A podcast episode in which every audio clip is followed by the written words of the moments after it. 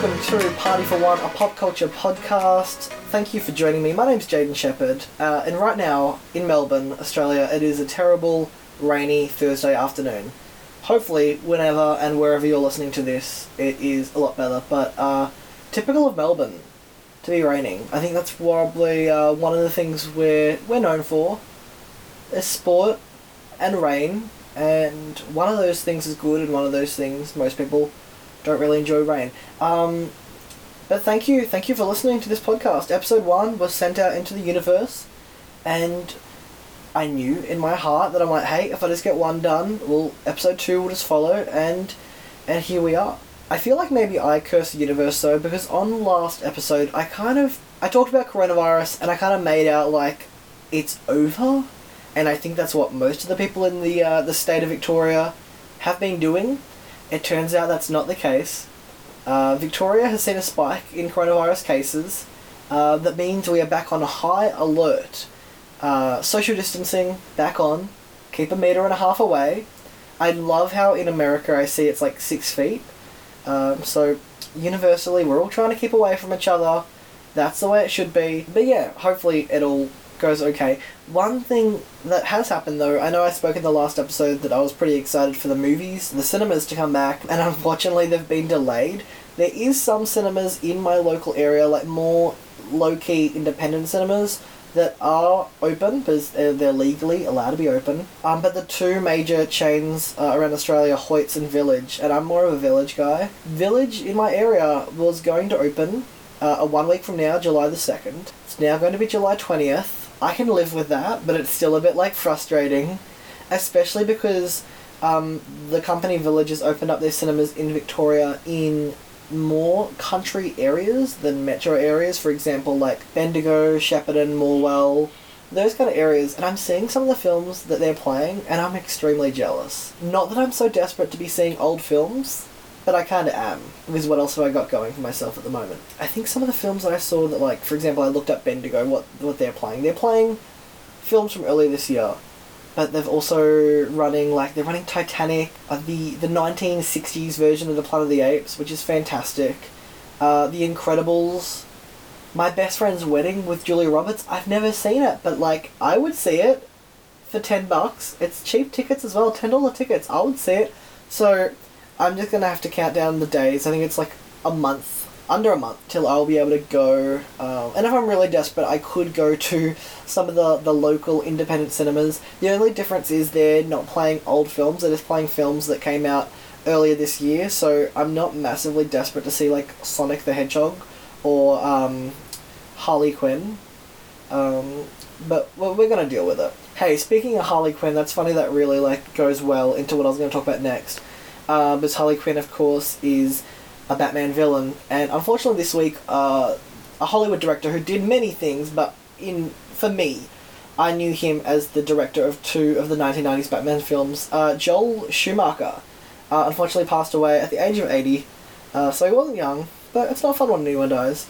Uh, he was the director of uh, Batman Forever with like Val Kilmer, Jim Carrey, Tommy Lee Jones, and then also the following film two years later, Batman and Robin, with uh, George Clooney took over, and it had um, Uma Thurman and Arnold Schwarzenegger. Uh, both of those films are seen as a massive shift from what Tim Burton was able to do.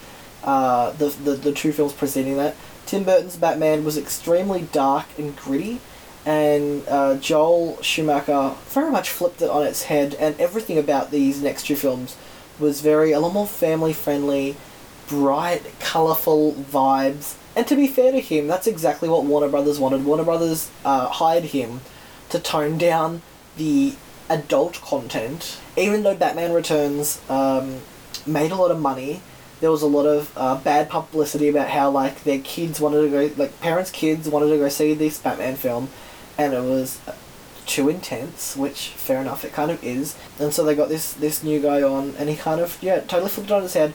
The first film he did was fine. The critics were okay with it. The next film, Batman and Robin, a lot of people have it on its the list for like the worst films of all time. And when you're watching it as a seven year old, it seems great.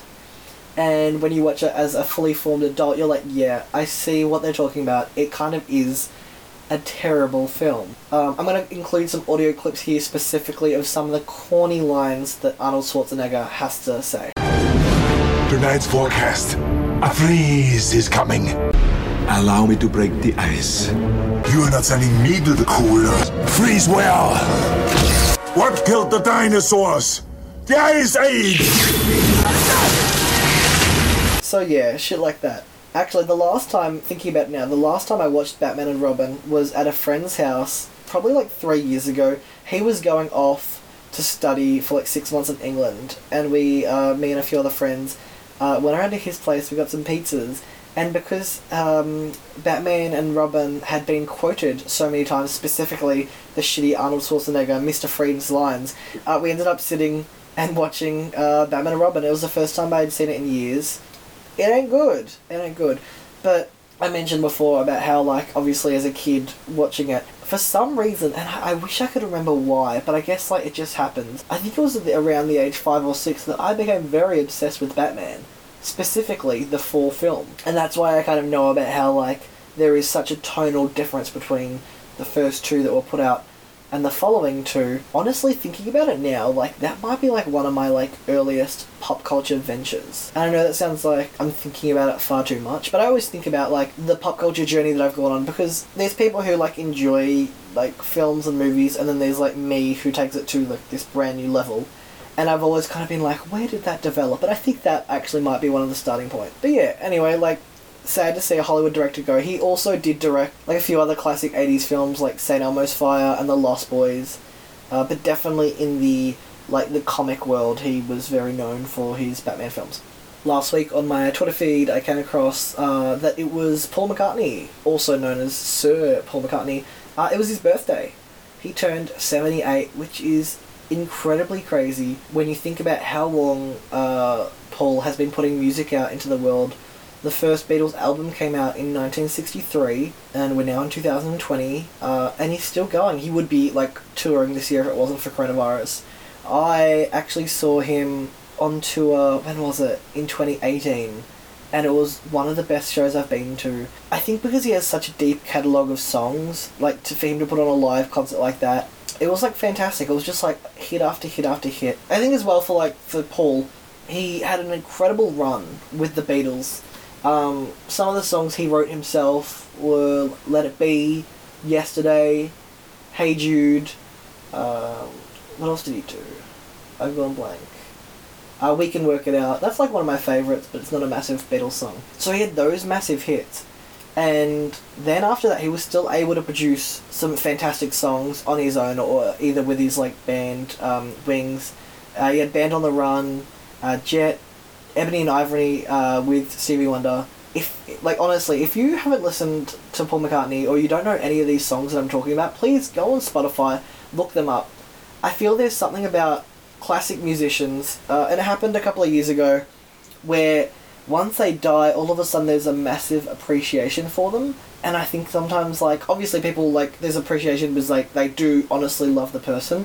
And then other times there's people kind of, like, jumping on after the fact, which is also fine, but it's almost like, if you're going to enjoy someone, like, try and do it when they're alive. Um, it, it happened with, like, David Bowie and Prince. They died within six months of each other, and I'm big fans of theirs as well, and it kind of, like, was like everyone should appreciate them uh, when they're alive. So anyway, yeah. So Paul turned seventy eight last week. Hopefully, he's got many, many more birthdays in him. And yeah, like everyone, everyone should know his music. I don't know. It should be like taught in schools. Honestly, if you don't know the Beatles, it should be part of the curriculum. So on last week's podcast, I spoke about how I really need to watch more uh, classic films that I haven't seen that everyone kind of would almost expect people to see. It's a kind of like kind of films that when you admit, oh, I haven't seen them, it's almost like heads start to turn. So I started off last week. I said I was going to watch Pulp Fiction, and I went through with it, and it was a crazy ride. Pulp Fiction to me is like when you know when you're a kid in an art gallery and you're looking at art and you you absolutely don't get it, but a lot of art is like abstract or like deep and meaningful, and it's not visual. You've kind of got to like appreciate it and understand it. So that's that's when you're a kid, and then you almost like grow up a bit, and you're expected to just like accept art. So you're standing there in an art gallery, you're like, oh yeah, I see it,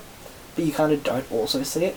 that was me with this film, where it's like I get it, but I also don't get it. And I think part of the fascination or the um, the hype about this film is like it is pretty violent at points, and I wouldn't be surprised if the the um, majority of people that really love this film would be skewing more towards male than female. So males and violence, I don't really doubt it. Especially like the fact that when you look on IMBD and their top 250, uh, it places at number 8 with a rating of 8.8 uh, out of 10, which is pretty good.